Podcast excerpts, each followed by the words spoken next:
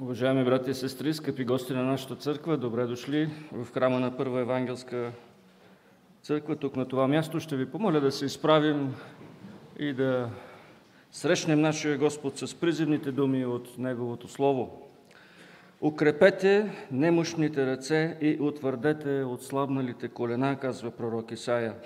Кажете на онези, които са с оплашено сърце, укрепете се – не бойте се. Ето вашия Бог идва с отмъщение, с Божия отплата. Той ще дойде и ще ви спаси. Тогава очите на слепите ще се отворят и ушите на глухите ще се отпушат. Тогава куцият ще скача като елени, езикът на немия ще пее радостно, защото в пустинята ще избликнат води и в степта потоци. И миражът ще стане на езеро и жадната земя на водни извори, в жилището на чакалите, където лежаха, ще има зеленина с тръстика и рогоз. И там ще има улица и път, и той ще се нарече път на светоста. Святи и праведни Божия, ние ти благодарим, че си ни показал този път чрез Господ Исус Христос, който е пътят и истината и живота. Благодарим ти, че можем, Господи, да следваме този път, въпреки че живеем в свят, който не ни предлага такава лесна възможност. Греха, който лесно не сплита и той ни завлича в страни от него, но ние искаме и жадуваме и купнеем този път на светостта да бъде пътят на нашия живот. Затова ти благодарим, че си ни поканил да дойдем днес и да препотвърдим нашия завет с Тебе, нашето отношение към Теб, нашата признателност за това, което си направил на Голготския кръст и за пътя, който си ни показал. Благослови ни и бъди сред нас в името на Спасителя Господ Исус. Амин. Ще ви помоля да, оставайки прави, да прочетем заедно един от най-известните псалми в Библията, Псалом 23, който показва как Господ ни води по този път на святостта. Ответен прочит номер 4 или Псалом 23, той ще бъде изписан и на екрана. Господ е пастир мой, няма да остана в нужда.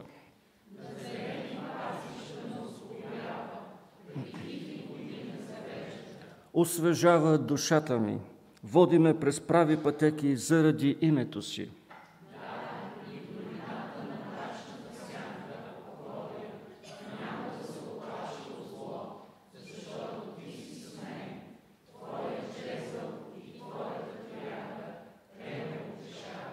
Приготвяш пред мене трапеза в присъствието на неприятелите ми, помазал си с миро главата ми, чашата ми прелива.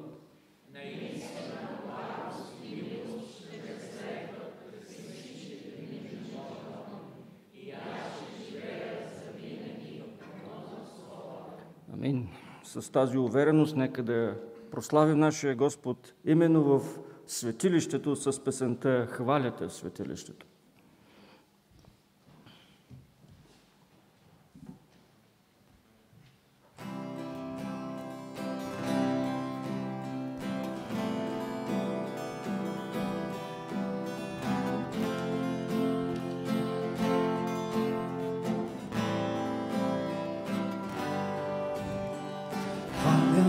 В светилището, хваля те и в небето хваля, да аз те хваля.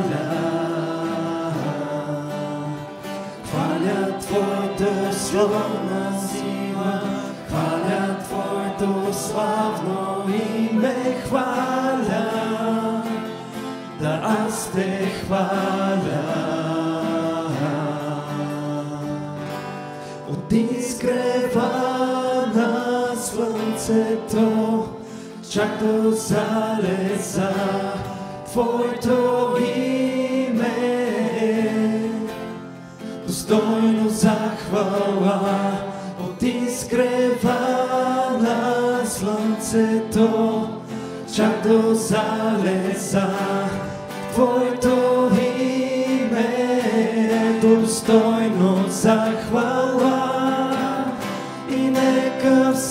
всеки жив днес да ти се покланя и нека всяка душа да хвали те.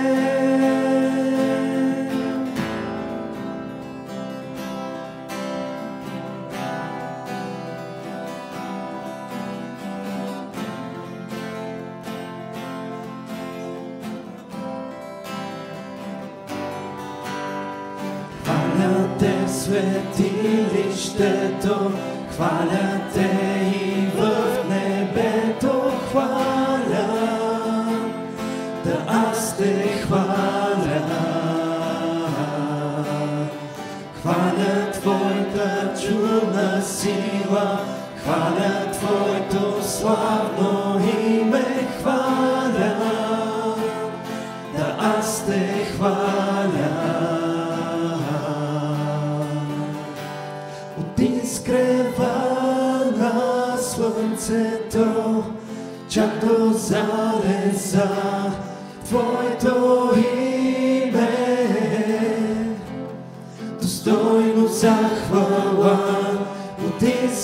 изгрева на слънцето, чак до залеза.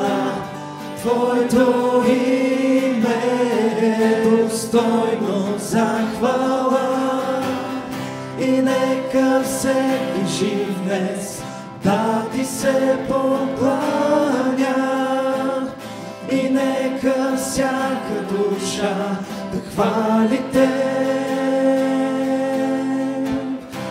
Нека всеки жив днес да ти се покланя и нека всяка душа да хвали те.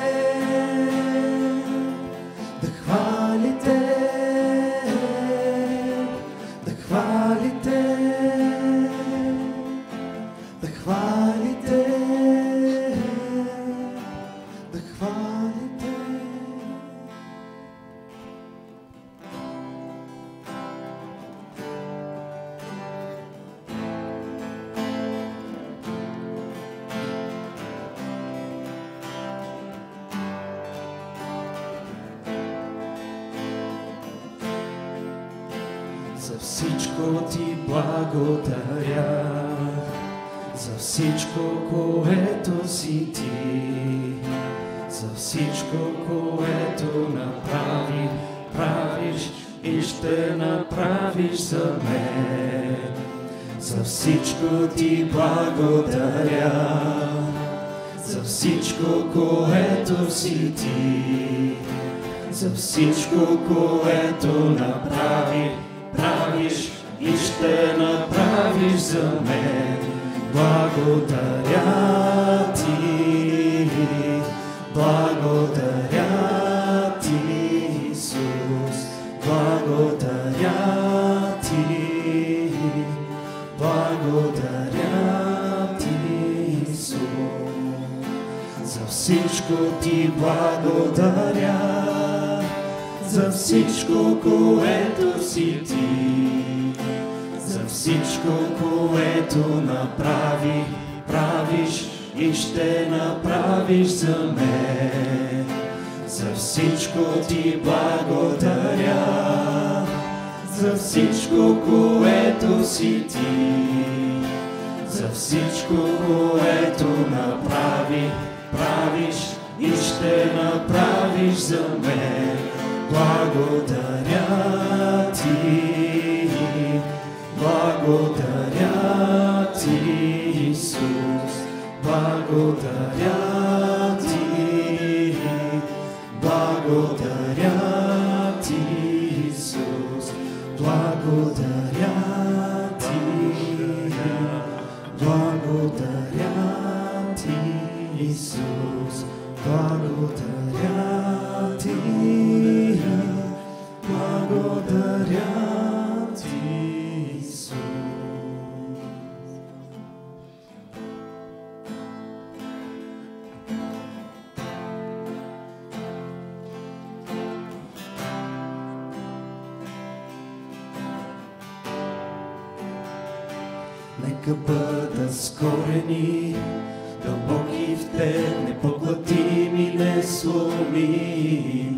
с корени, дълбоки в теб, Исус. Нека бъда скорени, дълбоки в теб, непоглътими, несломи, с корени, дълбоки в теб, Исус. О, да, Нека съм като дърво при животворните води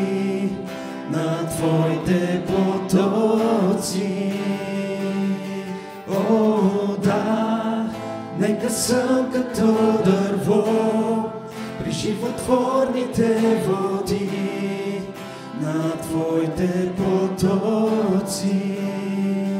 Нека бъда скорени, дълбоки в Те, непоклатими, несломим, с корени, дълбоки в Теб, Исус. Нека бъда скорени, дълбоки в Теб, непоклатими, несломим, с корени, дълбоки в Теб, Исус.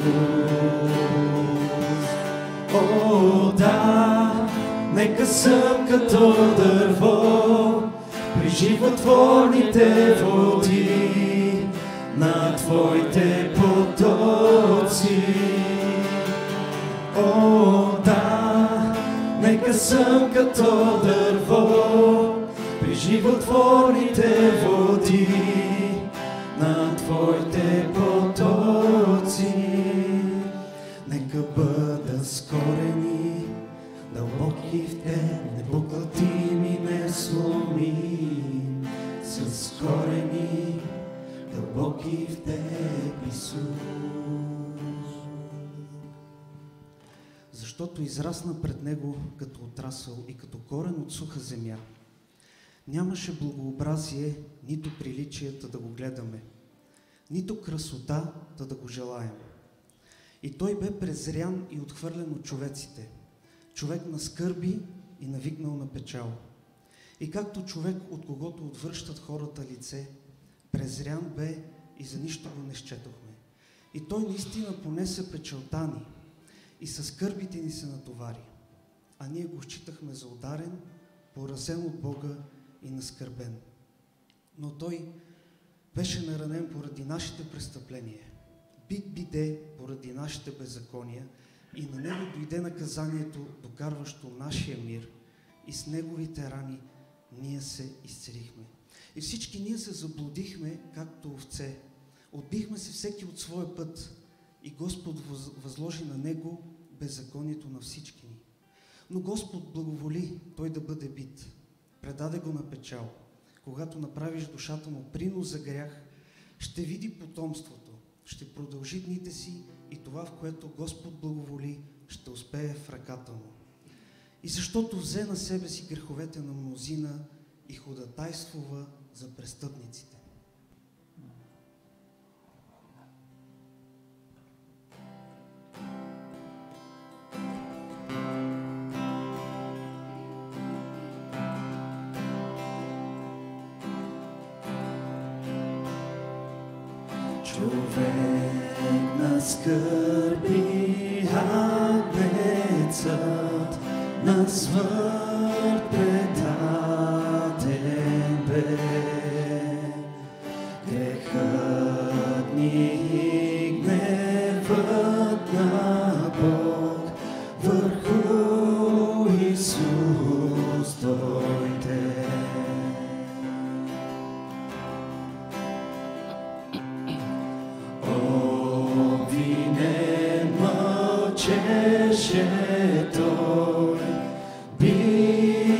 zmian, bez.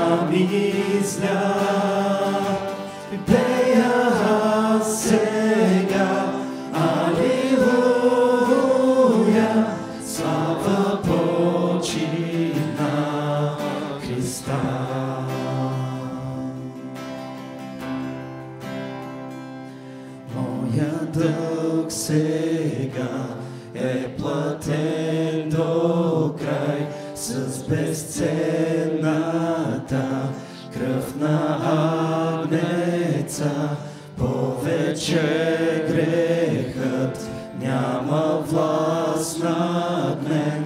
В Исус Христос аз свободен съм, моя дълг сега е пътен до край с безцел.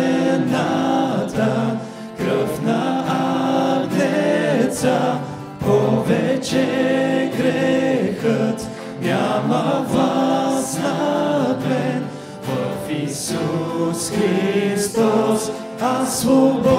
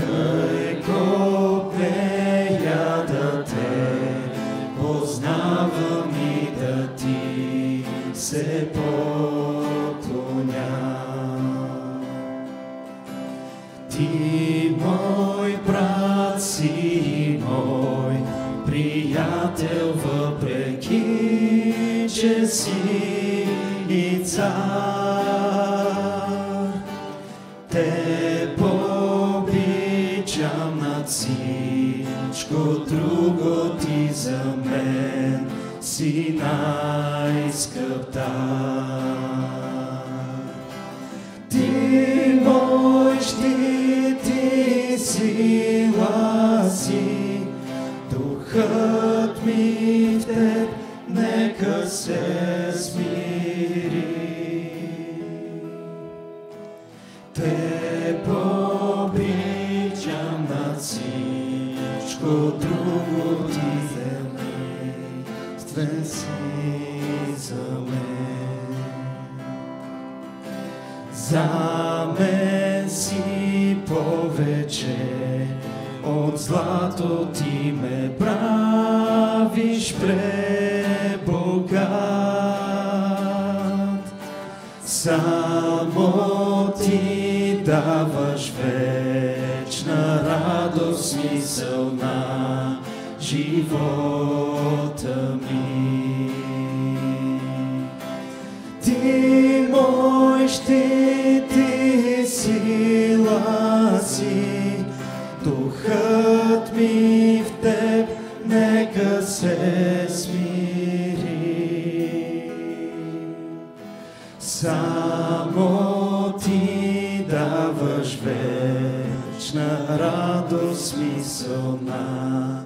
Живота ми. Амин. Тази вечна радост и този смисъл ние можем да намерим открити в Божието Слово, затова ще ви помоля да се изправим и да чуем думите на Евангелието според евангелист Марко, глава 10, стихове от 13 до 16 включително. Нека да обърнем внимание на думите на нашия Господ. Тогава доведоха при него дечица, за да се докосне до тях, а учениците им се скараха. Но Исус, като видя това, възнегодува и им каза, оставете дечицата да дойдат при мен и не ги спирайте, защото на такива е Божието царство. Истина ви казвам, който не приеме Божието царство като дете, той никак няма да влезе в него. И той ги прегърна и ги благослови, като положи ръцете си на тях. Амин. Велики и святи Боже, благодарим за тези думи от Твоето вечно Слово и Те молим, Господи, да ни нахраниш с тях тази сутрин. Молим Те да ни помогнеш да ги разберем и да ни дадеш сила да ги прилагаме в живота си. Молим Те за всеки един от нас, който е дошъл тук, оставил е ежедневието си, за да се поклони на Тебе, защото разбира и съзнава, че най-важното нещо в човешкия живот си Ти. Благодарим Ти, Господи, за домовете, които представляваме, за нашите деца. Молим Те да благословиш всеки един от тях, всяко едно дете, защото, Господи, Ти обичаш децата, както ще видим след малко. Благодарим Ти, Господи, за това, че можем да сме заедно и да се покланяме на Тебе като деца също на един само, че небесен баща, който управлява всичко, управлява и нашите сърца. Молим Те да благословиш църквата си на това място и да ни помогнеш да свидетелстваме за Тебе, като се обичаме, като Те обичаме и като обичаме останалите, които не са членове на тази църква, за да можем, Господи, да споделяме Твоето Слово там, където си ни поставил. Благослови нашия град и ни помогни да живеем за Тебе в него. Благослови нашия народ и му дай повече вяра в Теб. Благослови онези, които си поставил да ни управляват, защото знаем, че всяка власт идва от Тебе и ние, Господи, осъзнаваме, че дори в тази сложна политическа обстановка Ти си в контрол. И въпреки, че всичко изглежда объркано и, и ние не разбираме защо се случва, Ти знаеш и Ти ръководиш всичко. Господи, молим Те да ни простиш греховете. Молим Те, Господи, да изчистиш от нас всяка неправда, да ни обръщаш, да обръщаш сърцата си към Теб и да ни дава сила да живеем за Тебе всеки ден. Молим Те да бъдеш милостив към нашите нужди. Молим Те особено за сестра Вили, която не се чувства добре сред нас. А, има високо кръвно налягане. Моля Те, Господи, да я благословиш и да успокоиш сърцето и ритъм. Моля Те, Господи, да благословиш отново Своето Слово, амвона на това място, амвоните в нашата страна, където ще се проповядва Твоето Слово днес. Молим Те не защото има някакво достоинство в нас, но заради Господ Исус Христос, който ни научи събрани в Неговото име да казваме Отче наш, който си на небесата, да се святи името Твое, да дойде царството Твое, да бъде волята Твоя, както на небето, така и на земята. Хлябът наш насъщни, дай го нам днес и прости ни дълговете наши, както и ние прощаваме на нашите длъжници. И не ни въвеждай в изкушение, но избави нас от лукавия, защото е Твое царството и силата и славата вовеки. Амин. Благодаря, може да заемете своите места.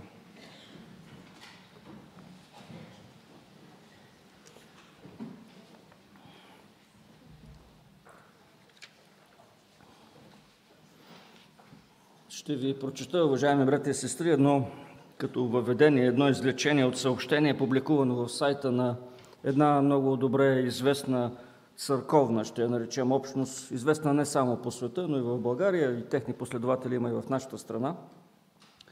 По време на сесията на ръководители на общата конференция, президент Еди Койси, първи съветник в първото президентство, обяви, че родители, които се самоопределят като лесбийки, гей, бисексуални или транссексуални, сега могат да помолят децата им да бъдат благословени като бебета от свещенослужител, а децата им също могат да бъдат кръстени след като навършат 8 годишна възраст, без да е необходимо специално позволение. Освен това, макар и еднополовият брак все още да се счита за сериозно прегрешение, църквата вече няма да го счита за вероотстъпничество, отстъпление от вярата. А от сайта на така наречените нови родители, забележете само името, се научаваме за изповедта на един юноша, на един тинейджър. Когато бях в седми клас, пише той, едно момче от 8 се самоуби. Цялото училище разбра това, беше се обесил. И за това знаехме, знаехме причината, беше гей. И наскоро беше разкрил това пред баща си, момчето бе споделило на своя приятелка, че нещата не са минали гладко не минаваха много гладко и в училище. Имаше подигравки за това, че е такъв какъвто е. Не от всички, само от онези, които не разбираха, че да се подиграваш на някого, защото е гей, е също толкова абсурдно, като да се подиграваш на друг, че е със сини очи или че има кестенява коса. Факт е, че нещата за последните 15 години са се променили доста, поне видимо. Защото за това, че хомосексуалността не е болест, казва този юноша, не се говори отдавна. За това, че лесбийки, гееве, бисексуални и транссексуални хора не са позори също.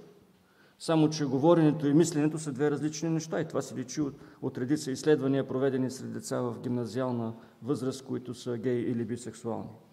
Наскоро стана ясно, в, че в Америка, където еднополовите бракове в много щати са разрешени, подрастващите с нетрадиционна сексуална ориентация са изложени на много по-високи нива насилие, училищен тормоз и опасност от самоубийства в сравнение с своите хетеросексуални връзници. Какво става с нашето общество? Какво става с децата ни? Какво става с нас? Преди няколко седмици прочетох, че в женски затвори в Съединените щати раздават презервативи на жените затворнички, защото биват изнасилвани по особено жесток начин от мъже трансджендери, които се възприемат за жени. И поради тази причина съда ги затваря съответно в женски заведения за лишаване от свобода. Явно факта, че се възприемат за жени, не им пречи да се възползват и от своята мъжка идентичност. Как възпитаваме децата си? Какво отражение дава това на обществото около нас? Уж всички милеем за тях, уж се измислят закони за тяхното ненасилие, добро възпитание. А какво всъщност се получава като крайен резултат? Какво да кажем за децата в църквата? Как ние, като вярващи родители, гледаме на тях? Какво е отношението на нашия Господ по този въпрос? Какво мисли Той за децата? Могат ли те да се спасят? Как а какво става тогава, когато си тръгнат? Когато си тръгнат не само от домовете ни, но и от вярата сякаш. Има ли надежда и за тях тогава? В моето детство и в моето семейство като дете не се е говорило за Бога. Ако се е правило, то е било с подигравка или с голяма доза недоверие. Споделял съм ви, че много съм ревнувал своите приятели, които са родени в евангелски домове и са израснали под християнска грижа. Но ако погледна живота и вярата на нашите собствени деца, ще кажа, че това не е съвсем достатъчно, като че ли. Точно когато говори за важността на семейството, на общността като цяло, на пътя на нашия Господ се появяват родителите, които искат да доведат децата си при Него. Учениците му, както винаги ревностни за него и за това кой и кога ще се срещне с него, забраняват на тези родители и на тези деца да дойдат при Христос. Но той не ги отблъсква, не иска да ги разпрати. Напротив, случва се следното. Исус, като видя това, възнегодува и им каза, оставете дечицата да дойдат при мен и не ги спирайте, защото на такива е Божието царство. Истина ви казвам, който не приеме Божието царство като дете, никак няма да влезе в него. И той ги прегърна и ги благослови, като положи ръцете си на тях. В днешно време, независимо дали става дума за благодетели, за добри хора, за диктатори, за политици, за религиозни водачи, ако щете, винаги, когато са пред камерата, ако има възможност, те биха взели дете, биха се запознали с деца, биха стиснали ръцете на млади хора.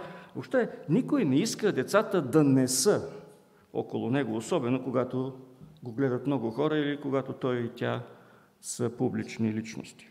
Не е било така по времето на Господ Исус Христос. Тогава децата не са били членове на обществото. До навършването на 12 годишна възраст за момчетата и 13 годишна възраст за момичетата, еврейското общество не ги е признавало за част от себе си. Не е очудващо тогава, че учениците желаят да освободят Христос от допълнителното напрежение и досада да търпи детската глъч, особено след като е получавал и извървявал толкова много път всеки ден. За тях е естествено да пазят своя учител, своя Господ, да съхраняват неговото здраве и неговите сили. Много е неясно от текста кои са децата и на колко са години. Вероятно става дума за малки деца, вероятно наистина по 12-13 годишна възраст. Не случайно Марко не ни казва подробности за това. Целта му е да ни покаже отново и отново отношението на Спасителя към най-неглижираните дори от обществото. Какво ли ще направи той? Как ли ще се отнесе към тях? Можем да си представим картинката до тук. Учениците в стремежа си да предпазят учителя не допускат родителите и близките на децата да ги доведат при него. Правят всичко възможно да не го тревожат и притесняват със своите невръстни хлапета. От друга страна, виждаме как хората, които довеждат децата, продължават да настояват те да се срещнат с Исус. И не се казва в стих 14, че наблюдавайки всичко това, Господ възнегодува и смъмря по своите последователи. Той им казва, че и малките деца също имат място в Неговото царство. Той не ги пъди, но напротив, искат те да дойдат при Него. Как да стане това обаче? Бих искал да разделим размислите си на две части и да видим на първо място какво е отношението на Господ Исус към децата и на второ какво е тяхното място в Божието царство и в вечността в тази връзка. Какво е отношението на Господ Исус към децата? Оставете дечицата да дойдат при мене. Това чуват учениците от устата на своя Спасител. Това четем и ние, това знаем, това е естественото желание на всеки родител християнин в църквата, нали така? Но кой довежда децата при Исус? Както казва и самия текст, естествено е вярващите родители да са първите и основни проводници на вярата в своя дом. В света около нас семейството се възприема като една отживяла, разбита, изпразнена от съдържание институция, от която вече никой не се интересува. Освен някакви там закостенели, архаично мислещи хора, които все още с последни силици някакси се държат за нея. Всъщност, Семейството е божествено създадена институция, нямаща нищо общо с съвременното еволюционно мислене за семейство и за брак днес. Ние не сме от живелица. Ние сме създадени от Бога и по Негова воля и по Негово желание. Защото именно Бог е отговорният дизайнер, от когото зависи точното отстояние на Земята от Слънцето, скоростта и ъгъла на нейното въртене, земното притегляне и така нататък. Той е този, който ги е планирал и създал още от самото начало. Той е този, който е създал и семейството. Той го е създал с мъж като глава и пазител на дома и жена, която като подходяща помощница спомага за развитието на семейството. Те двамата са отговорни да се грижат, да възпитават децата си в това, което Бог е открил в своето Слово – Библията. И от тази отговорност никой родител не може и не бива да бяга. Защото в този, в, в този славен ден на вечния и страшен съд всички ще бъдем изправени за отчет пред Христовото съдилище. Тогава ще ни се задават въпроси не дали сме възпитали деца с широк мироглед и способност да бъдат толерантни към всички и към всичко. Не дали сме родили и отгледали деца, изпращани в едно или друго елитно училище, а дали сме водили децата си при Господ Исус Христос. Защото без, без вяра в Него никой, никой не може да се спаси от своите грехове. Една от отличителните черти на християнския дом, че то е място на поклонение. Молитвата преди всяко ядене е подчертаване на нашата зависимост от Бога за живота, ако щете.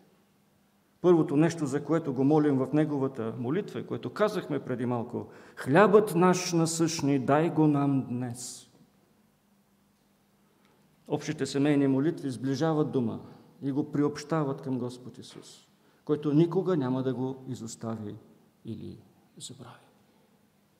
А в неделния ден децата могат да видят, да усетят дълбочината на поклонението на своите родители и истинността на тяхното преживяване на присъствието на Спасителя в Всемирната църква в небесни места. Винаги има смисъл децата да са част от всичко това. Апостол Павел пише на младия Тимотей в второто послание до него, трета глава, 14 стих но ти постоянствай в това, което си научил и в което си се убедил, като знаеш от кого си го научил.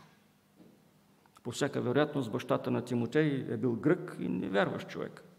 Но неговата баба и неговата майка са били благочестиви жени, които от много малък са го наставлявали в учението на свещеното писание.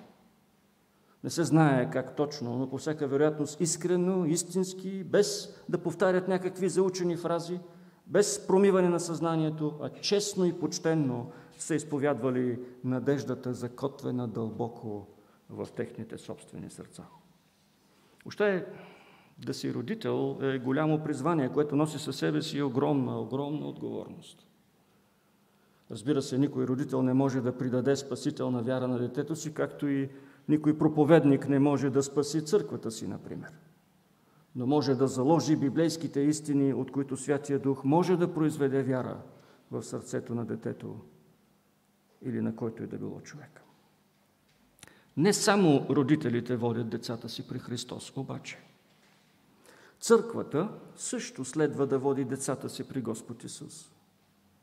Още от времето на Стария Завет може да се види, че когато народа се събира в Божието присъствие, когато Словото бива четено, разяснявано, проповядвано, всички са там. От най-малкия до най-големия. Може обществото да не възприема малките като пълноправна част от себе си, но когато става дума за Божиите слова, децата са там неотклонно още от първото отслужване на Пасхата по време на изхода. В книгата на свещеник Ездра, глава 10, стих 1 е записано И докато Ездра се молеше и се изповядваше с плач, паднал пред Божия дом, около него се събра едно голямо събрание от Израил, мъже, жени, деца. Управителят Емия допълва в 8 глава от своята книга. Тогава целият народ се събра като един човек на площада, който беше пред портата на водата – и казаха на книжника Ездра да донесе книгите, книгата на Моисеевия закон, който Господ беше заповядал на Израил. И на първия ден от седмия месец свещеник Ездра донесе закона пред събранието от мъже и жени и от всички, които можеха да слушат с разбиране.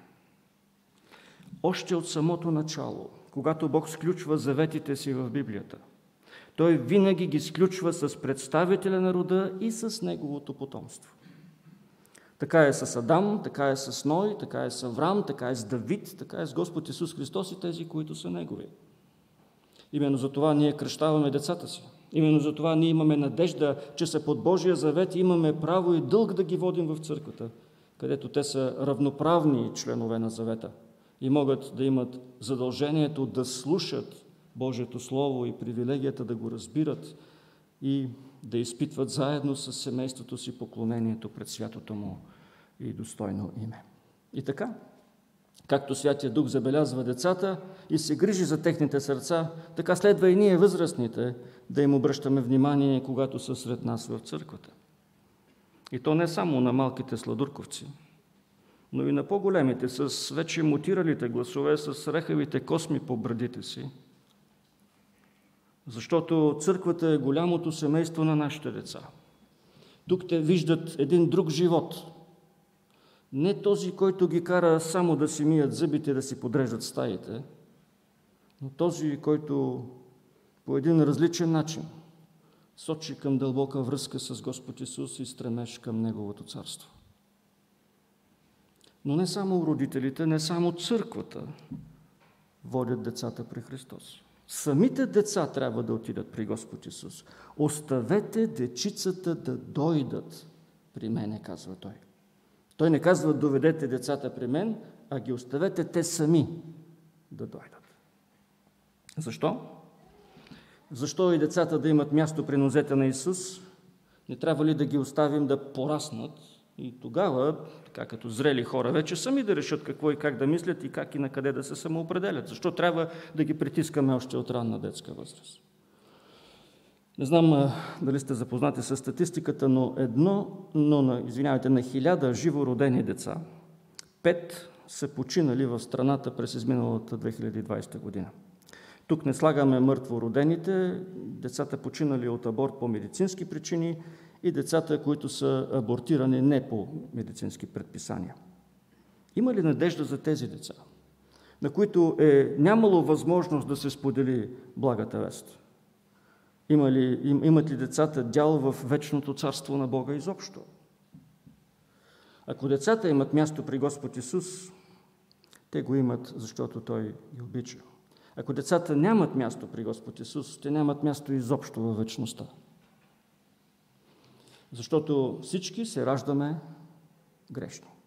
И то не защото извършваме грях, а защото грехът живее в нас, защото нашето естество е грешно. Ако децата не се срещнат с Спасителя, те не могат да се надяват на прошка на греховете си. Цар Давид пише, че човек е грешник още от отробата на майка си. В грях ме зачена майка ми, казва той в Псалом 51. Апостол Павел възкликва, че заплатата за греха е смърт. Ако не доведем децата при Исус, за тях не може да има надежда. И не бива да се залъгваме, че има време. И когато пораснат, те могат сами да решат за себе си дали ще станат християни, мусулмани, будисти, юдеи и така нататък. Христос казва, че иска децата в своята детска възраст дори да отидат при Него, да бъдат заведени в Неговото присъствие.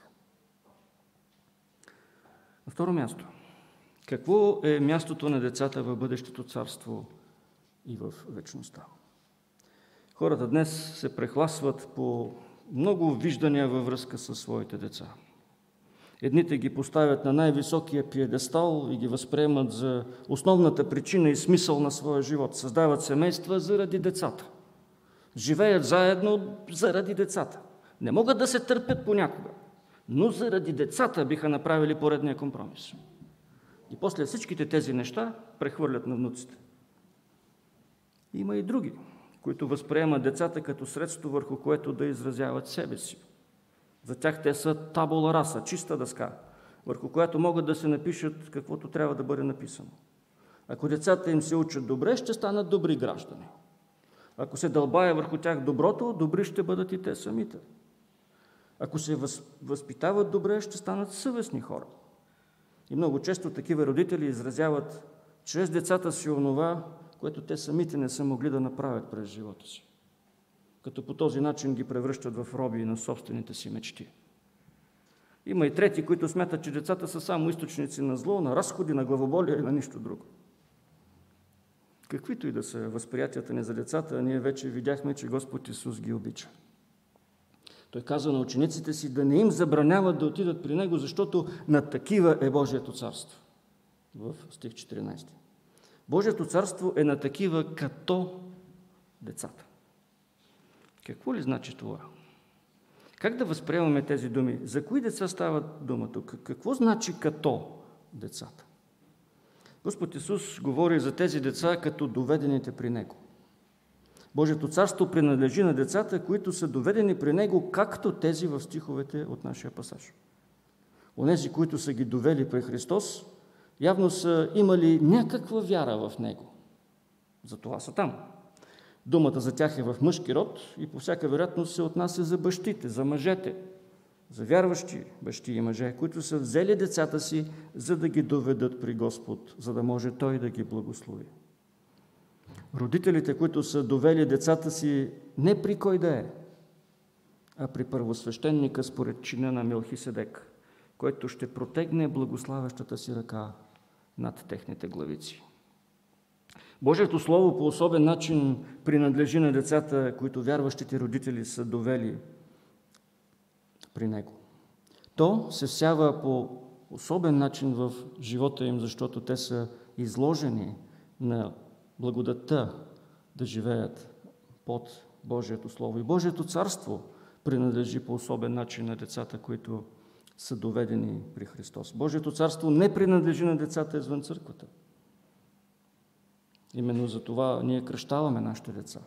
Именно за това ги поставяме в заветни взаимоотношения с Бога, за да могат да са святи, както казва апостол Павел в 1 Коринтияни 7 глава 14 стих. Това значи ли обаче, че те автоматично са спасени, щом са кръстени? Не. Не, разбира се, Бог заповядва на Авраам да се обреже, за да бъде вече само и единствено Негов. Заповядва му да обреже себе си и децата си. В един и същи ден той образва и себе си и Исмаил.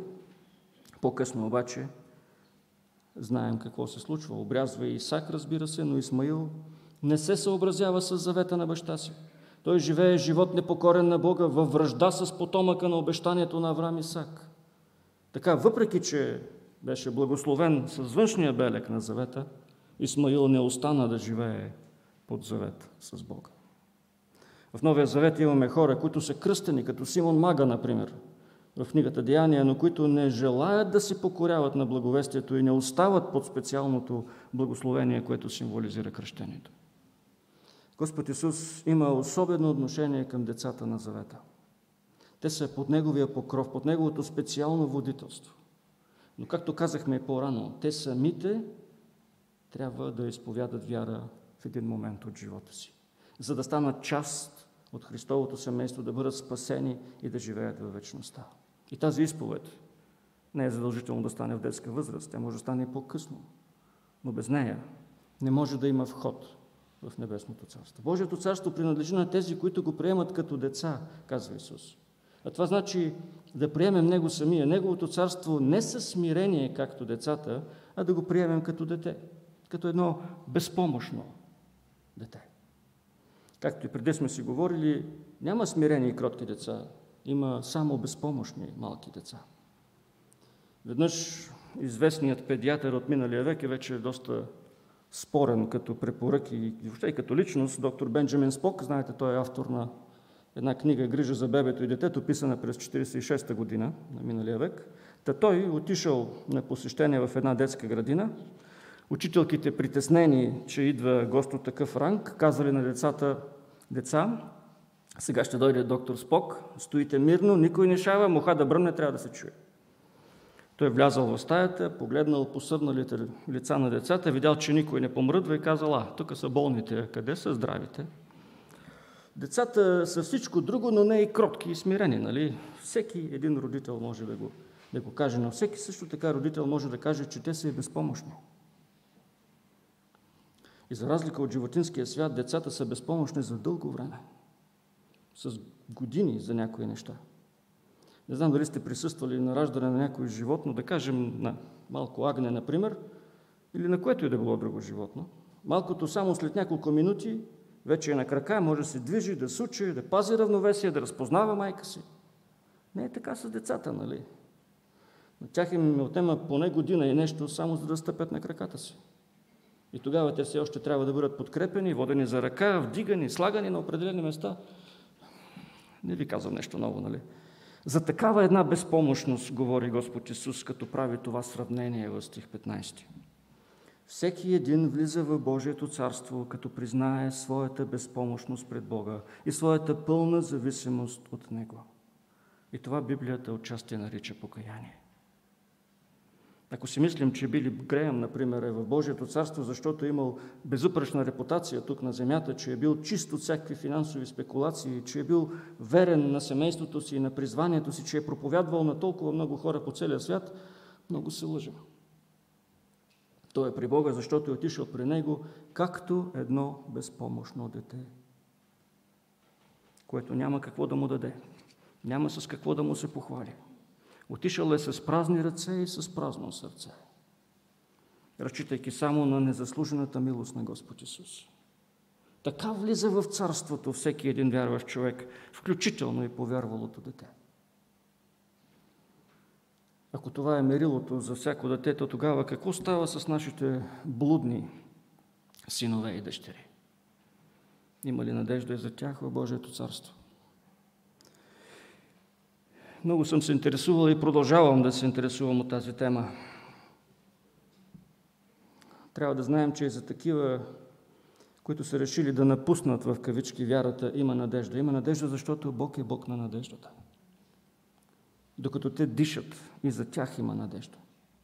Именно защото са били доведени при Господ Исус за Неговото специално благословение, станали са част от специалния му завет, Той се отнася по особен начин към тях скръпта и тежестта по тях пада върху плещите на родителите обаче. Спомнете си притчата за блудния син и тъгата на бащата. И тук църквата трябва да показва особена грижа за такива семейства и за такива родители. Защото бремето не е никак леко. В такива случаи има три неща, които давам като съвет на себе си, и на всеки родител, който преминава през подобни изпитания. Първо, нека да помним миналото. Да помним, че въпреки своите грехове и слабости, ние сме им проповядвали и сме живели пред тях Божието Слово и вярата си. А то, Божието Слово не се връща празно, не казва пророк Исаия. Второ, да не преставаме да се молим за настоящето и да ги умоляваме на време и без време да се обърнат към Бога. Да не спираме да им благовестваме, да не се отказваме от тях, въпреки всичко. И трето, ние самите да имаме надежда за бъдещето. Защото Бог е Бог на спасението и на благословението.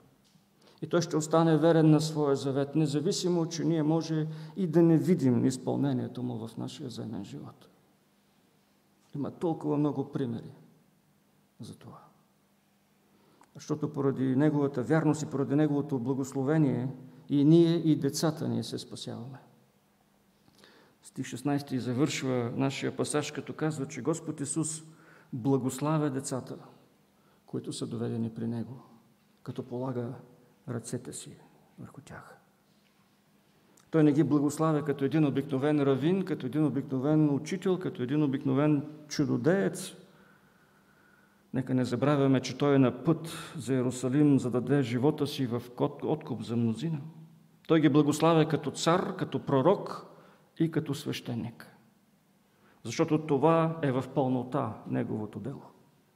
Той е нашия цар, на когото е дадена всяка власт на небето и на земята – той е пророкът, който изяви Бог Отец на света.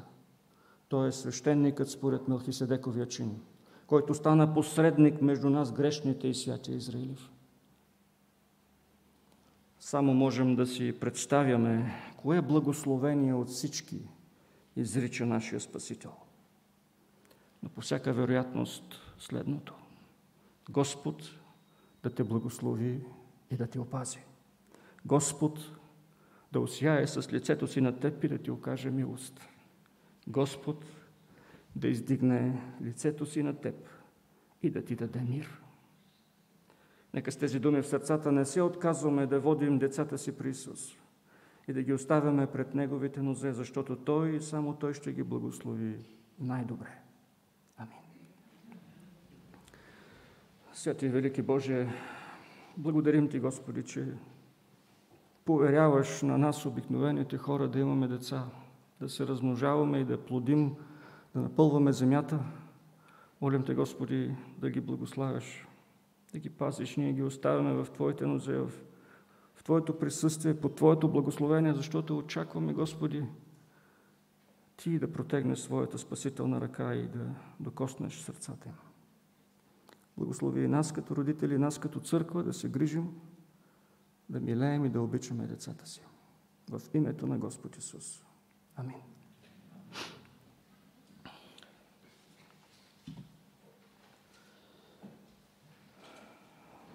Идва ред на съобщенията. Нашите богослужения са всяка сутрин от 10 часа на това място и всяка сряда от 18 часа имаме молитвена служба. Поради пандемичната обстановка вечерните богослужения са прекратени за известно време. Следващата неделя, 12 септември, пастир Благовест Николов ще говори за обращението от първото послание на апостол Павел до църквата в Солун, първата глава, 9 и 10 стихове. Нека да дойдем с подготвени сърца за това. Книжарницата, библиотеката ще работят бюлетина можете да вземете за новия месец, който е изложен там. Вестник Зорница може да купите при изхода на църквата.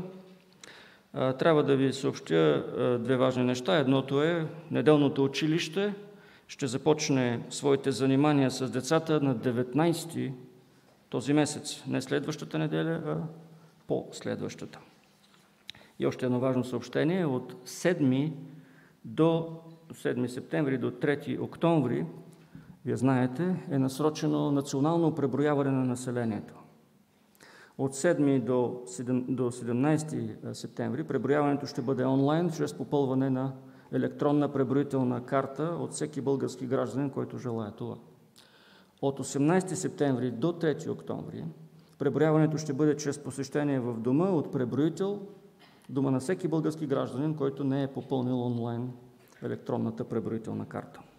Обръщаме внимание на това, защото в тези преброявания обикновенно се отразяват и нашите изповедни наклонности или това в, към каква религия, към каква вяра принадлежиме. В тези таблици ще има въпрос религиозен ли сте. И обръщаме внимание на това, има обяснение какво означава религиозност и може да има и такива въпроси. А, като ви зададат въпроса дали сте религиозен, ако сте вярващ, е хубаво да кажете да. Защото друг въпрос, дали сте вярващ, дали изповядвате някаква вяра, няма да ви питат. Въпросът е дали сте религиозен. А, и на, по-нататък ще ви попитат от какво вероисповедание сте. И а, е много важно тук да се обърне специално внимание, защото а, има различни типове вероисповедания изредени. Едно от тях е християнското. Няма евангелско, няма нещо друго. И под, християн, под християнско вероисповедание е посочено източно православно, католическо и протестантско. Ние принадлежим към третата, протестантската част от вероисповедната форма. Вие знаете, в света има три вида християнски, основни християнски вероисповедания – източно православие, римокатолицизъм и протестанство. Евангелско-протестантските общности в България принадлежат към протестантската вяра. Ако вие се самоопределяте като евангелски вярващ, е редно да посочите третото протестантско. Не деноминация като аз съм конгрешанин, аз съм 50 аз съм баптист, а просто протестантско.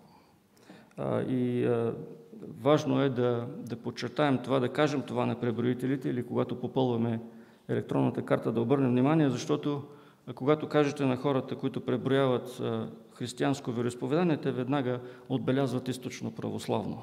И така преброяването не е съвсем честно и не е съвсем ясно отразяване на действителността, такава каквато е в нашата страна. Ние искаме да покажем на на българския народ, че протестантите, евангелско-протестантските църкви не са някаква маргинална секта някъде в ъгъла, а имаме своето място и то достойно място сред нашето общество. За това ви обръщам внимание върху това. Тази информация се надявам да бъде качена на сайта на църквата и ние ще повтаряме по-нататък като съобщение всичко това, за да можем наистина да бъдем отразени правилно, да не ни считат и да не ни пренебрегват в обществото като нещо неофициално, излюпало се вчера и така нататък. Ние имаме своето място сред българските граждани.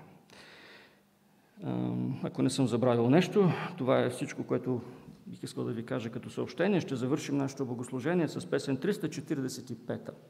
Песен 345 извор си на всяка благост, по време на която ще мине и дискусът за Божието дело на това място.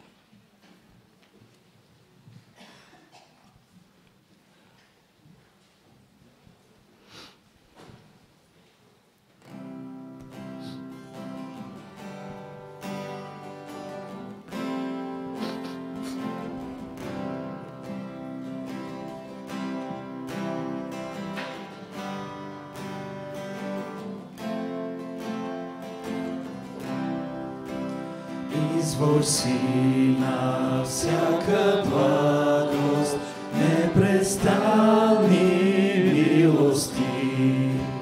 Искам с благодарни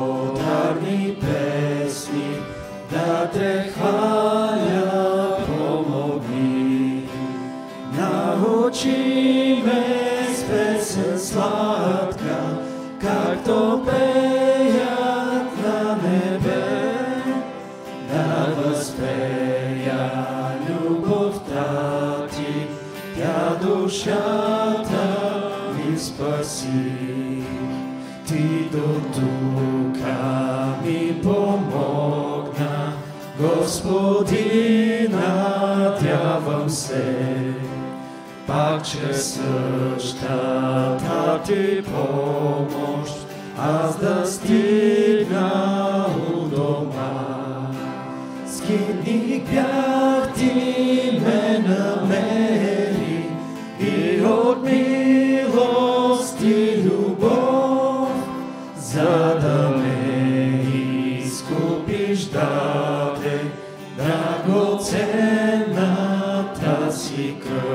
се изправим.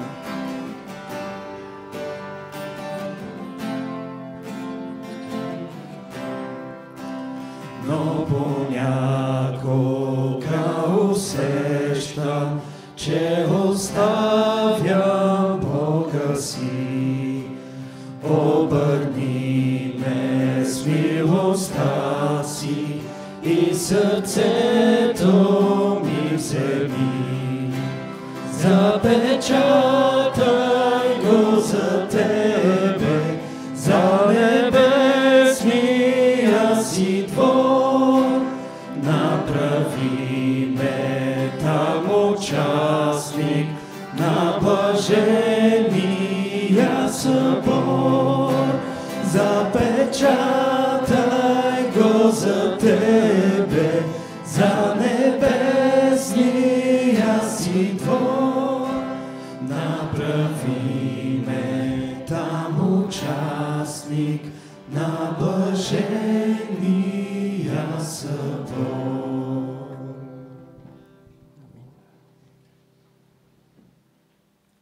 Оставете дечицата да дойдат при мен и не ги спирайте, защото на такива е Божието царство.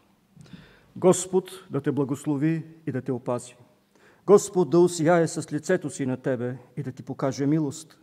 Господ да издигне лицето си на теб и да ти даде мир. Амин.